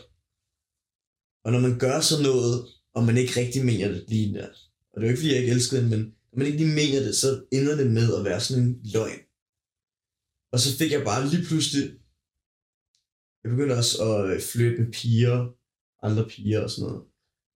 Og det tror jeg faktisk ikke har noget at gøre med, at jeg stoppede med at elske Smilla. Det tror jeg bare har noget at gøre med, at jeg, jeg også var mig selv, og jeg synes også bare, det var interessant at have nogle piger, der virkelig synes jeg var dejlig. Og det havde jeg svært ved ikke lige at udforske lidt. Så jeg kysser aldrig med nogen, eller du ved, gør noget, men jeg kunne godt komme til at røre lidt og danse lidt og sådan noget. Men nok om det. I hvert fald så lige pludselig så fik jeg nok. Så hun er op, og så er sådan, nu skal jeg enten igen tage valget om at, at give noget mere, end hvad jeg rent faktisk føler lige nu. Eller så skal jeg sige, der er noget galt, men så stop. Og jeg valgte så det sidste. Uden at rigtig have tænkt over det. Det var ikke noget, der var planlagt. Jeg havde godt følt de her tanker en del undervejs, eller en del forinden. Men det var ikke ligesom overhovedet planen, det jeg skulle slå op med hende. Og hun blev rigtig ked af det. Og jeg blev lige pludselig ramt det mig bare, og så blev jeg fucking ked af det. Jeg var bare sammen, altså ned på knæ, armene ned langs siden, bare kiggede op og græd. Og bare sådan, fuck, gør det ondt. Jeg kunne ikke fatte det. Og der var jeg, altså selv der var jeg enormt i tvivl, om det var det rigtige, jeg havde gjort. Og jeg havde sådan lidt, fuck laver jeg? Nu kan jeg ikke tage det tilbage, og fuck har jeg gjort? agtigt. På en eller anden måde det sådan, at det, der, det er jo kommet af en grund så det er nok rigtigt på en eller anden måde. Ja, så savnede jeg en helt vildt meget, og lige pludselig se, at det nok mere havde noget med mig selv at gøre. Noget med, at jeg var bange for at miste hende, sammenlignet med, at det var forholdet, der var begyndt at blive gammelt. Og der er noget, der ikke giver mening for mig. Okay. Du var bange for at miste hende, så du prøvede hele tiden at leve op til, at hun skulle blive mere forelsket i dig, men du blev træt af hende, eller blev, gad ikke forholdet mere, fordi du gad ikke blive ved med det op til hende. Nej, men jeg, jeg, jeg, jeg, gad, jeg, gad, jeg gad forholdet. Jeg gad bare ikke at skulle leve op til de forventninger, jeg selv havde puttet på mig selv. Eller selv havde puttet på, hvordan hun skulle elske mig på en eller anden måde. Så du vil gerne have, du har hele tiden godt gad have hende, men, men Altså, nu skal du tænke på, det er ikke, det er ikke så logisk inde i mig, når jeg... Altså, nej, nej, men refleksion, jeg har gjort, men kan du ikke se, det- hvordan det ikke giver mening? jeg vil godt se, hvordan... Hvorfor så slå op med hende? Hvis du, hvis du, du vil, fordi jeg tænker, altså, jeg tror, problemet grunden var, at jeg ikke følte, at jeg var god nok, hvis jeg ikke gav mere, end hvad jeg var. Skal jeg være helt ærlig. og så gad du godt ud af det dilemma. Nej, jeg kompenserede for min usikkerhed ved at, ved at trykke på de rigtige knapper hele tiden. Og som jeg ikke følte for at give den kærlighed hele tiden. Så ligesom, jeg, jeg, altså, giver det mening, altså, jeg, jeg, jeg pressede noget ud af mig selv og ud af hende, som, som ikke var naturligt, men som var mig, der, der ligesom gerne ville være sikker i at have hende på en eller anden mærkelig måde. Og det blev jeg træt af at leve, fordi det var jo ikke, det var jo ikke, det var jo ikke afslappet og ægte. Det var jo på en eller anden måde fake, eller sådan åndssvagt på en eller anden måde. Det jo det giver mening. Jo, lidt. Altså, Altså, det er min konklusion i hvert fald nu. Jeg var bange for, at hvis ikke jeg var... men kedede du dig ikke? Var det ikke det? Fordi det, altså, det er de fleste, Jamen, det gjorde jeg også, men det var ikke det, der, det var, det, det var ikke det, der Men gjorde man kan jo ikke kede sig, hvis man er bange for, at man ikke lever op til. Så jager man. Jeg, jeg, det er også det, jeg kedede mig ikke, men jeg var, jeg var nysgerrig på tilbuddet, jeg fik, meget tydeligt fik, når jeg var ude. Mm. Og det var aldrig, det var, altså det var at sige, det var aldrig mere, end at det var lidt spændende. Det vil sige, at jeg kedede mig ikke. Tværtimod synes jeg, det var helt, altså vi havde det enormt sjovt. Jeg havde så mange dage, hvor jeg bare glædede mig til at se hende, og kunne ikke lade være med at skrive til hende, og ligesom noget var færdig. Men der var også bare nogle gange, hvor at, at hun måske ikke var sådan vildt sådan, du ved, vild efter mig, eller virkelig forelsket. Det, sådan er man jo ikke hele tiden. Og jeg kunne bare mærke, at når hun så ikke var det, så følte jeg, at der var et eller andet galt.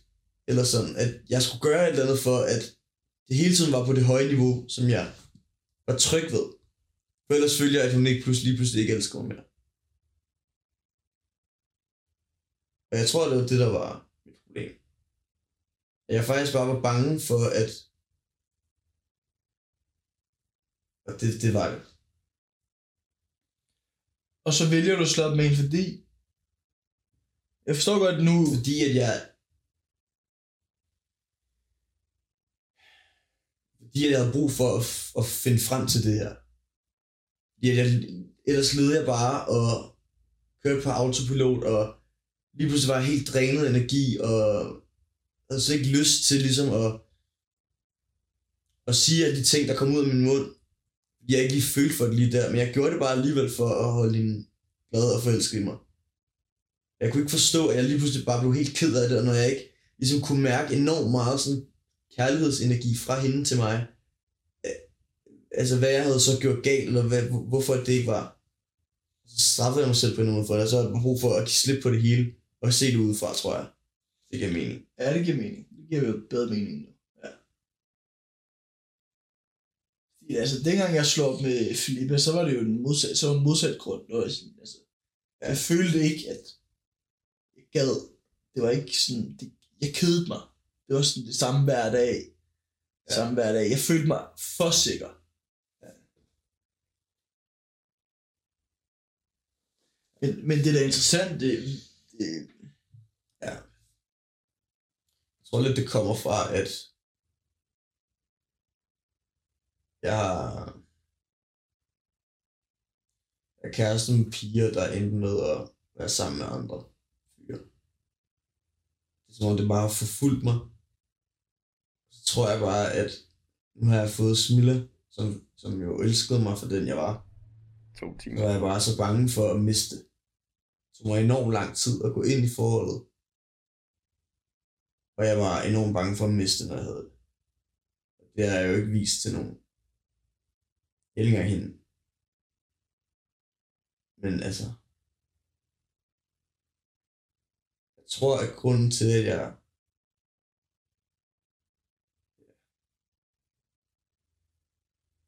Hvilke forhold var det? Hende, hende du havde på efterskolen? Jeg havde for det første været Mathilde på min folkeskole, Mm. som jeg konkurrerede på daglig basis med min bedste ven, Christoffer. Det var et tidspunkt, var min bedste ven. Og var få. Og han var forelsket i hende også. Det ved jeg. Nu vil jeg snakke med. Så jeg følte, selvom jeg endte med at blive kæreste med Mathilde, så følte jeg altid, at hun også elskede ham. Og jeg tror egentlig ikke nødvendigvis, hun gjorde det. Men det var hårdt, kan jeg huske, at jeg gav virkelig, virkelig meget energi for at få hende til at grine, og ligesom få hende til at ville have mig over ham. Og øh, sådan noget med, og så spurgte vi hende ligesom, hvis du skulle ud og rejse, hvem ville du så helst have med af drengene fra klassen? Så var hun Christoffer og Charlie. Og så kommer Julie eller whatever. Men sådan, det var nok der, jeg havde udviklet en eller anden form for mønster, hvor at jeg skulle være mere bedre, end hvad jeg måske bare var. Altså, jeg kan virkelig huske, at jeg prøvede virkelig, virkelig hårdt at få hende til at kunne lide mig mest. Altså, til et sådan punkt, at jeg ikke engang ved, om jeg elskede hende, da vi blev kærester. Mm. Ja. Det bare var en konkurrence. Ja, jo, jeg synes, hun var dejlig, det gør jeg. Jeg vil gerne have. Men hun spurgte mig om kæreste. Jeg tror ikke, jeg nødvendigvis havde gjort det selv. Og ja, så, så kan jeg huske, mens vi var kæreste, jeg var, jeg var mega usikker. Øhm, og jeg kunne godt finde på at spørge hende sådan, kan du ikke lige sige, du elsker mig? Fordi jeg er lidt i tvivl og sådan noget. Eller hvad, hvad var det med Chris og sådan noget? Altså meget usikker og hele tiden sådan, hvad, øhm, og det skal man jo ikke være i et forhold. Går ikke. Man er nødt til at stole på hinanden og ligesom, du ved. Men det var bare så svært for mig, at hun på den ene side havde mig, som hun elskede, og samtidig havde Christoffer, som, som bare var en meget sjov fyr. Som virkelig også bare vidste, hvordan hun skulle få, ham- han skulle få hende til at grine. Og hun kunne bare være så færdig at grine af noget, han havde sagt. At det så helt som ud, som om hun var dybt forelsket i ham. Så jeg fra min perspektiv. Mm. Ja. Og det er en skør tid. Så, ja, jeg ved ikke, om jeg snakker for meget, men så, Nej, det er fint. så øhm, jeg slog op med hende, og øhm, Var det her samme grund? af den grund. okay, jeg forstår. Altså, jeg kunne ikke, altså, det var hårdt, ja, det var seriøst fysisk hårdt for mig. Jeg kunne ikke, jeg, jeg, havde, jeg trives ikke, kan jeg huske, fordi jeg var bare sådan, hele mit liv handlede ligesom bare om det på en eller anden måde. Samtidig med, at man ja, havde også en øh, hverdag med drengene og sådan lidt, ikke?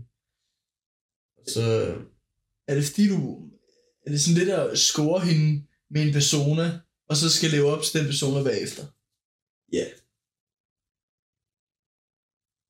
Det tror jeg faktisk lidt. Ur, det var ikke, altså jeg vil stadig ikke kalde det en persona, men det var, altså man kan godt kalde det en persona, men det var stadig mig, det var bare mig, der skruede mine knapper helt op. Ja. Og gjorde mig så umage som muligt, for at få hende til at grine. Fokuserede al min energi på det. Så er det mig? Ja, men det er jo ikke, det er jo ikke, det er jo ikke mig, der slapper af, og jeg mig selv på en eller anden måde, hvis det ikke er mening. Så det er ikke sådan, at jeg har set nogen gøre det her, og så vil jeg kopiere det, og ligesom gå væk fra mig selv, og bare at jeg brugte meget energi på det. Og jeg tror ikke, Chris brugte noget energi på det på den måde. Jeg tror bare, at Chris han var selv afslappet og sjov. Men det var mig, hun elskede, det ved jeg, men...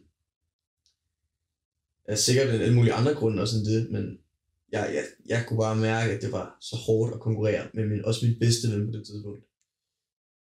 Og hun var jo hans gode bedste ven, og det, det kan jeg huske, vi snakker meget om og sådan noget, og, men jeg ved, jeg vidste dengang, og jeg ved nu, at han, han havde følelser for hende.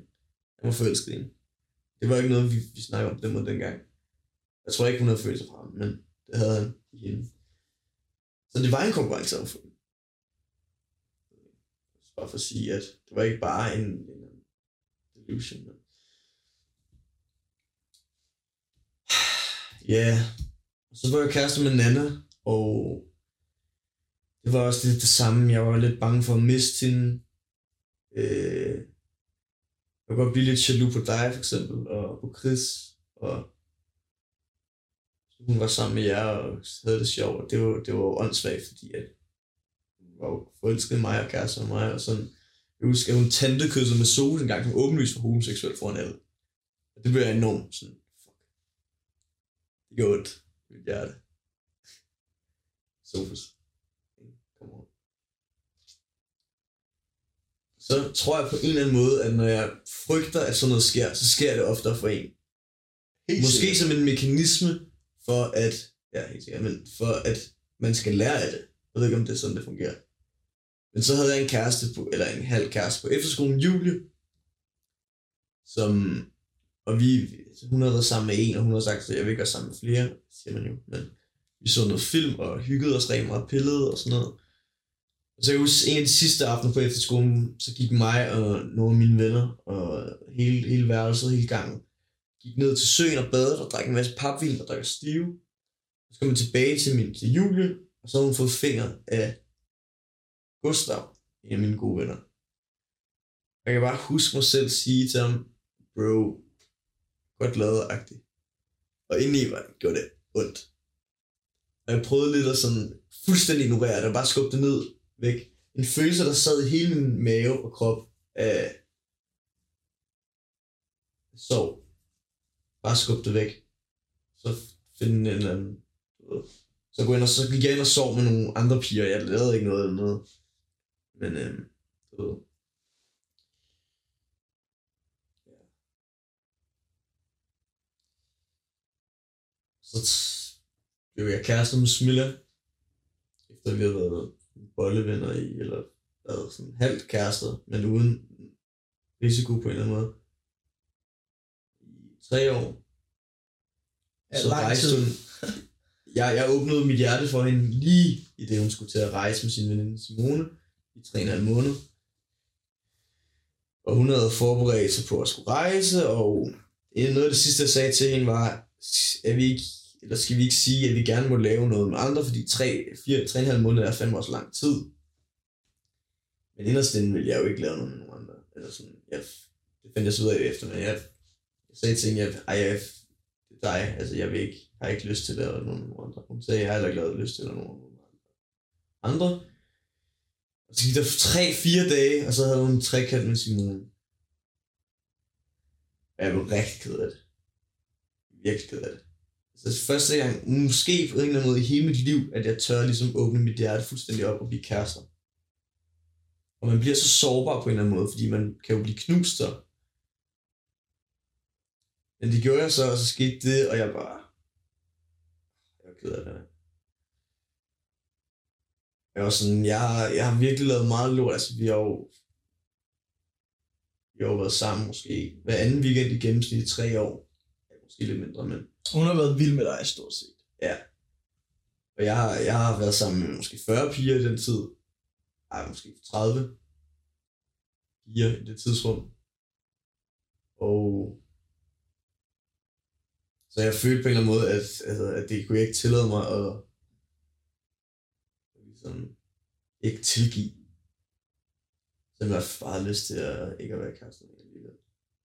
Det skete. Men jeg, det fik mig også til at tænke, nu er det femte halvt nu er det måske tredje, fjerde forhold, jeg går ind i. Og det er den samme historie hver gang. Jeg var så Cecilie Vilder fra folkeskolen. I slut folkeskolen blev jeg glad for. Og så tog hun hjem til dig fik fingre eller noget andet. ja. Og så blev jeg ked af det. Ja. Jeg blev ked af det. Og, og så gik jeg i skole, og så var jeg sådan, fuck, jeg er lige glad. Altså, jeg var ikke glad for hende. Løg. Ja. Og hvad sker, når man presser sine følelser ned? Så kommer de tilbage i et andet monster. Så Bygger i hvert fald dernede. ja, men Og det skaber- forsvinder i hvert Og fald ikke. skaber komplekser. Det forsvinder ikke. Og det kommer op på andre måder, hvis du ikke selv vil have det op. Ja. Helt sikkert. Men altså, det tog mig så bare lige nogle år at indse, at jeg ved ikke, jeg tror faktisk, at det er en frygt for pludselig ikke at være elsket. Og jeg tror også, at grunden til, at jeg gjorde meget for at få forelskelsen ud af Smilla, hvis det giver mening, fordi jeg bare gerne vil have, at hun elskede mig. Og jeg var bange for, at hvis hun ikke elskede mig ekstremt højt, og var ekstremt forelsket i mig, som man jo nogle gange ikke er, så var jeg ved at miste hende. Eller så ville hun hellere have en anden fyr. Tror jeg er mit kompleks. Det kompenserede jeg så for ved, at den usikkerhed, den frygt kompenserede jeg for ved, at øhm, sådan lidt ændret på mig selv og gør en enormt stor indsats for, at hun var virkelig glad for mig. Øh, og nød hvert sekund og skrev t- hele tiden til hende. Ikke på sådan en needy måde, men bare sådan kørt forelskelsesboblen videre. Men det kan man jo ikke holde til, jamen, at øh, det, det er en reaktion til en frygt, ikke noget, der kommer fra sit hjerte. hvis det giver mening. Ja. Det fandt jeg så ud af alt her, efter jeg slog med en. Og så fik jeg lyst til at være kæreste med en igen. Jeg var brug for lige at trække stikket og finde ud af, hvad fanden er der galt med mig? Og hvad er der galt? Jeg har, jeg har netter, hvor jeg bare ligger og er sort indeni. Hvor jeg ikke ved, hvad jeg skal sige, eller ved, hvorfor jeg ikke er glad, når jeg ligger her med hende i min arm, og altså, det, var, det var ikke godt til sidst. Fordi at jeg løg på en eller anden måde for mig selv og hende. Men ja, det føles på en måde godt at komme ud med alt det. Når du ligger med hende i armen, ikke? Mm. Og du er bare sådan... Så det er fordi, du ser det, ser du det som en attraktiv person? Du har lyst til at sammen med hende? Ja. Eller er det mere en sæk kartofler? Forstår du? Men fordi, altså jeg har det sådan, det er et switch for mig. At jeg, hvis jeg, hvis jeg har lyst, så har jeg så meget lyst. Og i sekundet, det går over til sådan, hvad laver jeg? Så er det ligesom post-nut cla- øh, Clarity, ja. clarity, så har jeg slet ikke lyst at sige, hvad er det her overhovedet? Det er sådan meget switch for mig, så jeg mener bare sådan, du ligger hende i armen, der har sort. Du har lyst til hende, men du har, okay, du har bare Ej, mentalt... men altså, jeg vil lige sige, jamen, jeg forstår godt de spørgsmål, men jeg vil sige, det kan godt være, altså, så kan det også være, fordi vi lige har sex, og rent faktisk har post nok clarity. ja, ja, men måde. du burde jo ikke få post-nut clarity, hvis du elsker hende. Jo, det kan man godt få. Man kan godt få sådan lidt... Jeg får ikke post noget kærlighed. Altså, så, så er det noget andet, man føler. Du tænker lyst... Når du siger lyst ting, så tænker jeg jo en liderlighed og sådan en seksuel lyst ting. Mm. Nej, men en, Den stopper en jo. krammelyst. for Jo, ja, men det har jeg også. Det har jeg også. Ja. Den er også ved. Eller sådan en kys. Ja, putte og sådan holde om hinanden og Ja nusse. Den, den, den bliver ved med at være. der. Men jeg ved ikke, om det giver mening, men det var bare som om, at jeg havde brug for at få den der validering, eller ikke den validering, men at mærke den kærlighed. Jeg var obsess med den faktisk. Fordi at på en eller anden måde havde jeg lagt sammen, at hvis jeg har den, så er jeg elsket, og så er jeg tryg. Og så vil hun ikke have en anden, og så vil hun ikke, ikke have mig. Men så snart den ikke er der, så er jeg ikke ligesom i kontrol faktisk på en eller anden måde. Ja. Så jeg kunne godt ligge med hende og, og, og være tom, men ikke fordi jeg ikke elskede hende, og ikke fordi, men fordi jeg ikke følte, at jeg kunne gøre, så hun ligesom gav mig det der. Ja. Den validering på en eller anden måde. Jamen, jeg kan godt forestille mig det. Ja. Hvad, hvad tror du så løsningen skal være? Altså, jeg, jeg ved, at løsningen er, at... Øhm, først har jeg jo nu erkendt, at det er det, der er mit problem. Det, det har været et stort skridt. Altså, jeg har også forandret mig enormt meget den sidste halvanden måned. Det ved jeg ikke, du har lagt mærke til, men Jo, jeg, jeg synger mærke meget mere, og jeg, jeg er egentlig meget mere rolig og sådan. Og jeg kan godt være træt. Altså, tiden sover jeg for meget.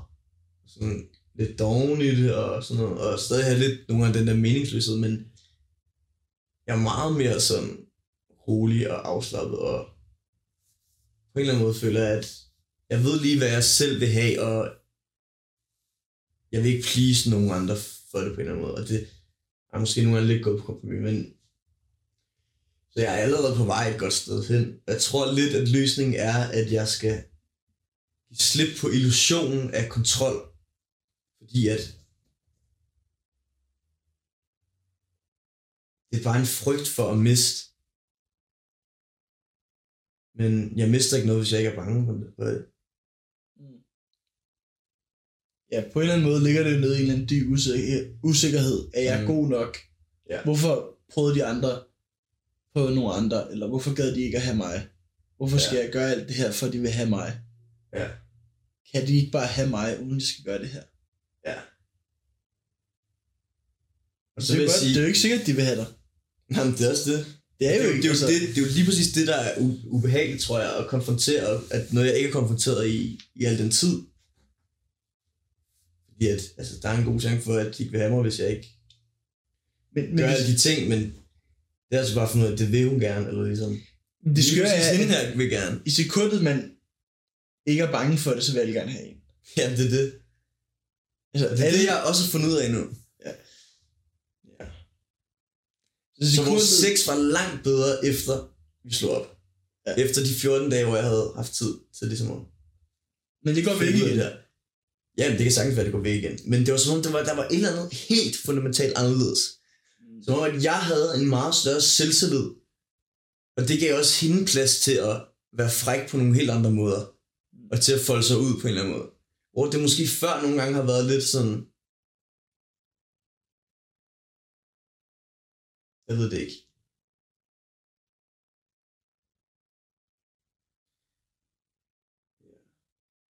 Svært for hende måske. Hvis jeg har været lidt usikker. Ja, det, det går nok væk og sådan. Det, det.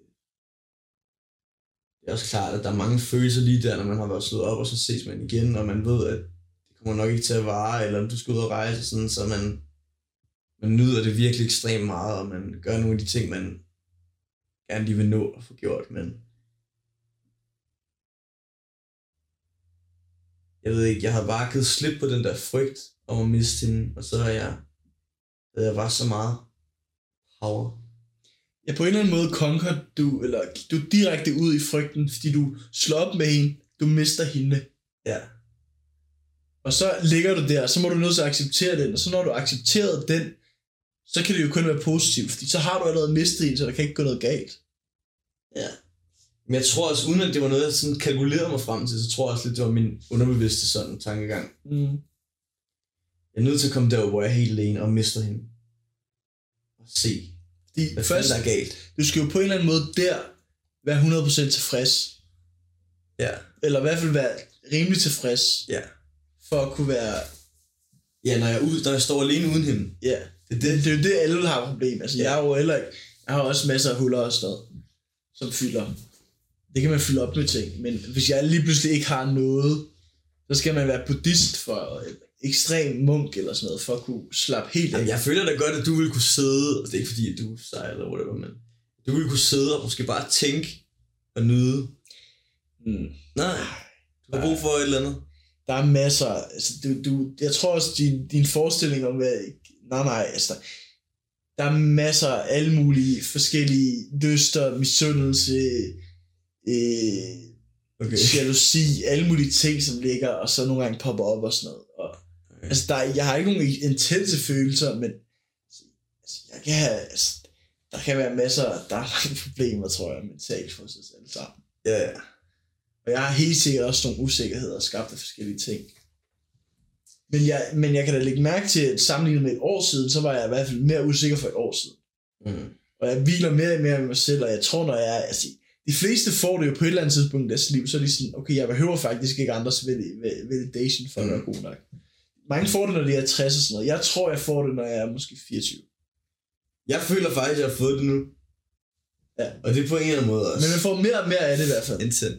Ja, det tror jeg, det gerne på. Og man kan også bare se nogen, der er 70 og stadig ikke har fået det. Helt sikkert. Og det er bare... Hvor er det dumt. Og ja, og så, så er der nogen, der bare, deres smil, sådan en 70-årig smil, kan være så taknemmeligt. Mm. at de er bare sådan, ej, hvor er jeg glad for at Ja. være her med mine børnebørn. Ja. Og på en eller anden måde ved de, det er sidste tid, de har. Ja, nogle gange cykler jeg, så ser jeg et, en mormor smile af sit, sit barnebarn, så er jeg bare sådan, hun forstår noget, Ja. vi andre ikke forstår. Ja. Hun forstår, Det hvor smukt. fantastisk Det er og smukt Ja. det her er, hvor heldig jeg er for at opleve det. Og hun er bare proppet med taknemmelighed, fordi hun Ja. ved, hun måske kun har 10 år tilbage. Og måske ikke bange for at dø.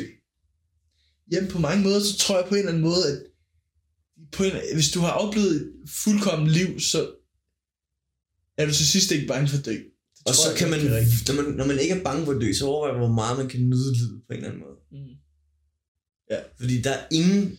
Der er ikke noget frygt. Der er ikke noget frygt frygt, ligger ja. på en eller anden måde i døden. Ja, I sidste ende, synes Ja. jeg i hvert fald. Så Ja, også frygt for at, være usus, for at blive udskilt af den sociale... eller ikke elsket af sin kæreste. Ja, ja. Det er også, på en eller anden måde kan man connecte til døden. Ja, ja, fordi folk, der ikke gjorde det, altså hvis man kigger er logisk på det, Og så rigtig det bevidst på, at man skal dø, og man ikke er bange for, hvad der sker, efter man er død. Så det er jo faktisk inde på alt Ja. usikkerhed, er det ikke? Jo, jo, det er sådan, altså, du passer ikke ind i gruppen, du overlever Jeg ikke. kan være lige, hvad jeg vil lige nu. Så fjollet og så fucked up som muligt. Jeg ved, jeg skal dø i morgen. Ja, Hvor man måske tænker over det. men, men lige, jeg tror, hvis du finder ud af, at du skal dø i morgen, så går du bare ned med stress. Men på et eller andet tidspunkt, måske er det kun 3 sekunder før du dør, så er du bare sådan, Men okay, prøv at overveje. jeg er bare... Universet er været, jeg ved ikke, milliarder år, mange millioner, billioner år gammel. Ja. Det her liv, du har lige nu, måske 110 år, 20 år, er så småt. Og i din sjæls måske sådan forskellige livstider og eksistens, er det, er det intet. Findes nærmest ikke. Hvorfor gør du ikke bare præcis, hvad du vil? Ja, man skal i hvert fald være taknemmelig. Men jeg vil sige, at jeg havde en fetish for cuckold fetish. Hvad er det? Det er, hvor man tænder på at se sin, sin øh, kæreste blive bollet en anden fyr. Måske et år. Det kom måske også fra det her, vi lige har snakket om. Det kom fra det der. Du har ikke set meget porno med det? Jeg har altid bildet mig selv, at jeg synes, og det synes jeg faktisk også er frækt, at jeg synes, det var frækt at tænke på, at jeg tog den gifte kvinde. På en eller anden måde er det bare ultra dominans og sådan ultramanden, at man, øh, at kvinden vil have en så meget, hun er ligeglad med, at hun har en mand, hun er gift med. Så gerne vil have dig. Men jeg tror på en eller anden måde også, at jeg seksualiserede ydmygelsesaspektet. Mm. Det der med, at ja, jeg tror, at opleve noget være så ubehageligt, at man bare håndterer det ved at seksualisere det.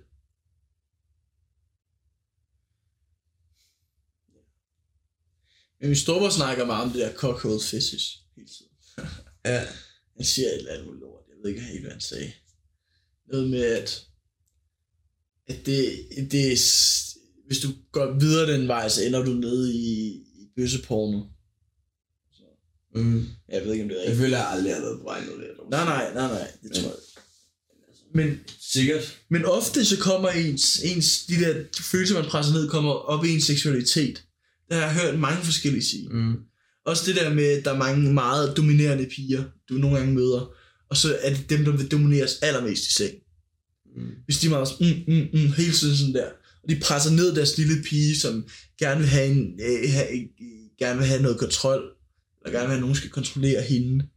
Og det presser dem ned, og så under sex, så kommer den bare så meget frem. Mm.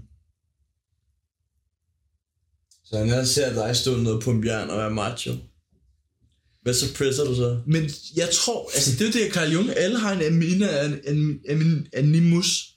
Ikke? Altså jeg har et eller andet sted henne, mig der gerne vil domineres, ligesom jeg har, jeg gerne vil dominere. Altså jeg er langt fra kontakt med den del af mig, der gerne vil domineres, men jeg tror, der er en sted af mig, der gerne vil domineres. Mm. Selvom hvis jeg nogensinde, hvis jeg skulle vælge at se porno, ser jeg ikke noget, hvor en mand bliver domineret. Det vil jeg heller ikke vælge, men jeg tror godt, at jeg vil kunne gå den vej, hvis jeg godt gad. Jeg tror, det ligger i min psyke et sted. Ja. Jeg kan huske på et tidspunkt, så, så havde jeg en drøm, hvor jeg var, hvor jeg hen, hen og fødder var spændt fast, og så var der en eller anden, der, øh, der suttede min pik eller sådan noget, og så kom jeg i min seng. Og, men der er jeg jo domineret, der bliver jeg domineret, og jeg Ja. ja. kommer af det.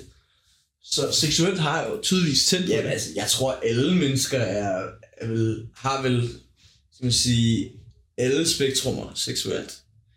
Det er det, der også er så fedt ved at have en kæreste, som man elsker, og man kan være et barn sammen med. Jeg kunne godt finde på og være den...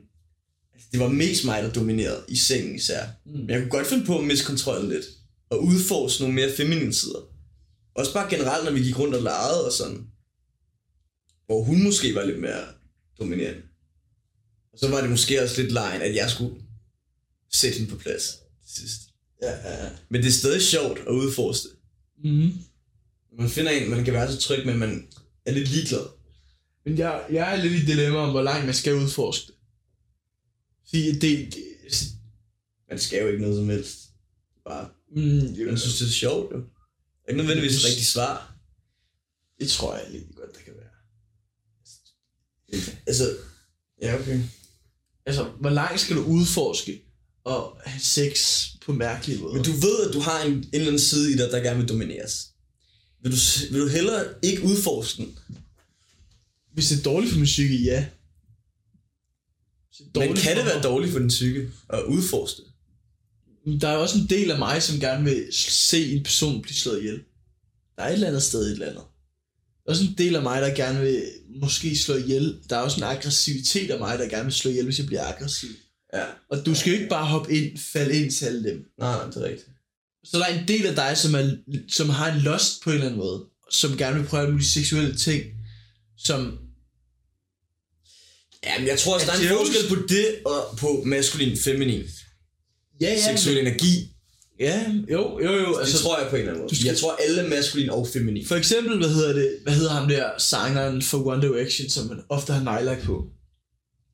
Liam, Nej, nej, men ham, den- han er den flotteste, tror jeg. Harry Styles. Ja, ja.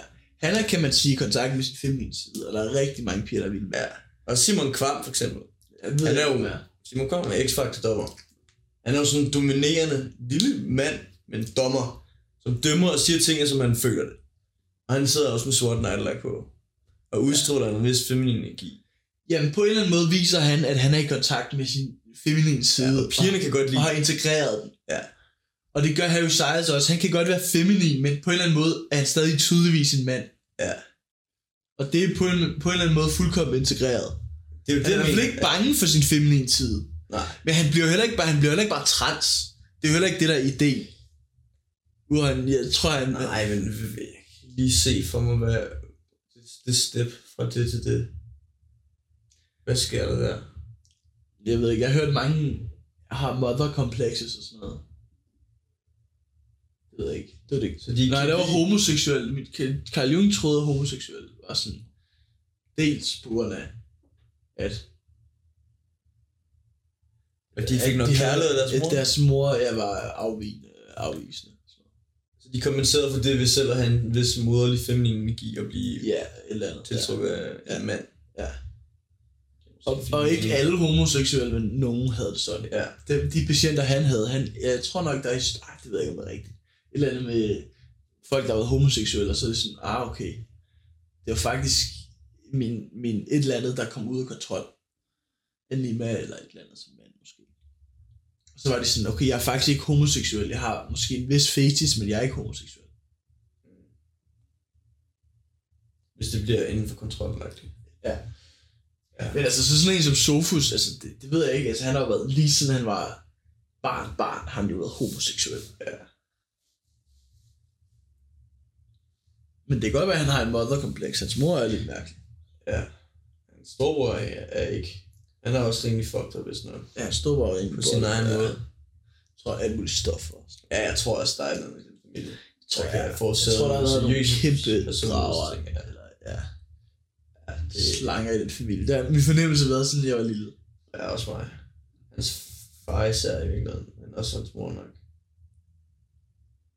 Han lavede den der profil til, til Jule.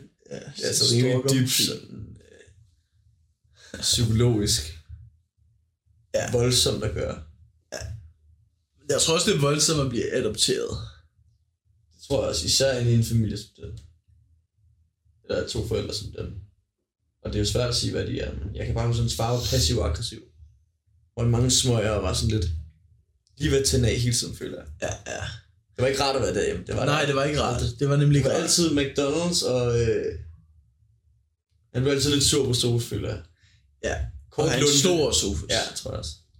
Det har jeg også hørt historier af bagefter. kan godt smadre Sofus. Jeg ved ikke, om oh, jeg smadrer. fuck, det er Men jeg kan også godt huske det, man var sådan... fucked up, man. man havde Jeg har sådan... ondt af ham, for være helt ærlig. Ja, ja, men, altså... Sofus. Jo, helt sikkert. Vi er adopteret i en familie. Han har ingen kontrol over det.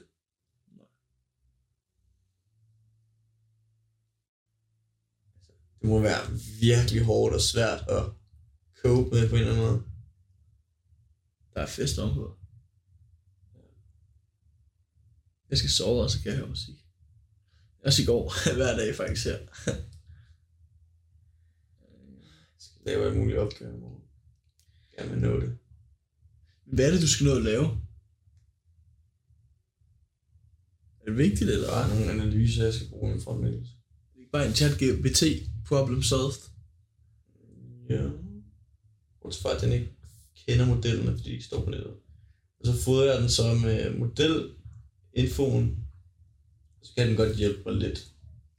Men for eksempel, jeg skal finde nogle artikler i en af modellerne, og der, det kan den ikke automatisk gøre. Jeg kan bare give mig et bud på, hvad jeg skal gøre. Altså, det, det er nemt, men det tager lidt tid. Det tager lidt tid og fordybelse. Ellers er jeg bare dårlig til at bruge ting. Jeg bliver i hvert fald bedre til det. Nå, men chat, Lang snak. tak for god snak. Adios amigos. Nigger.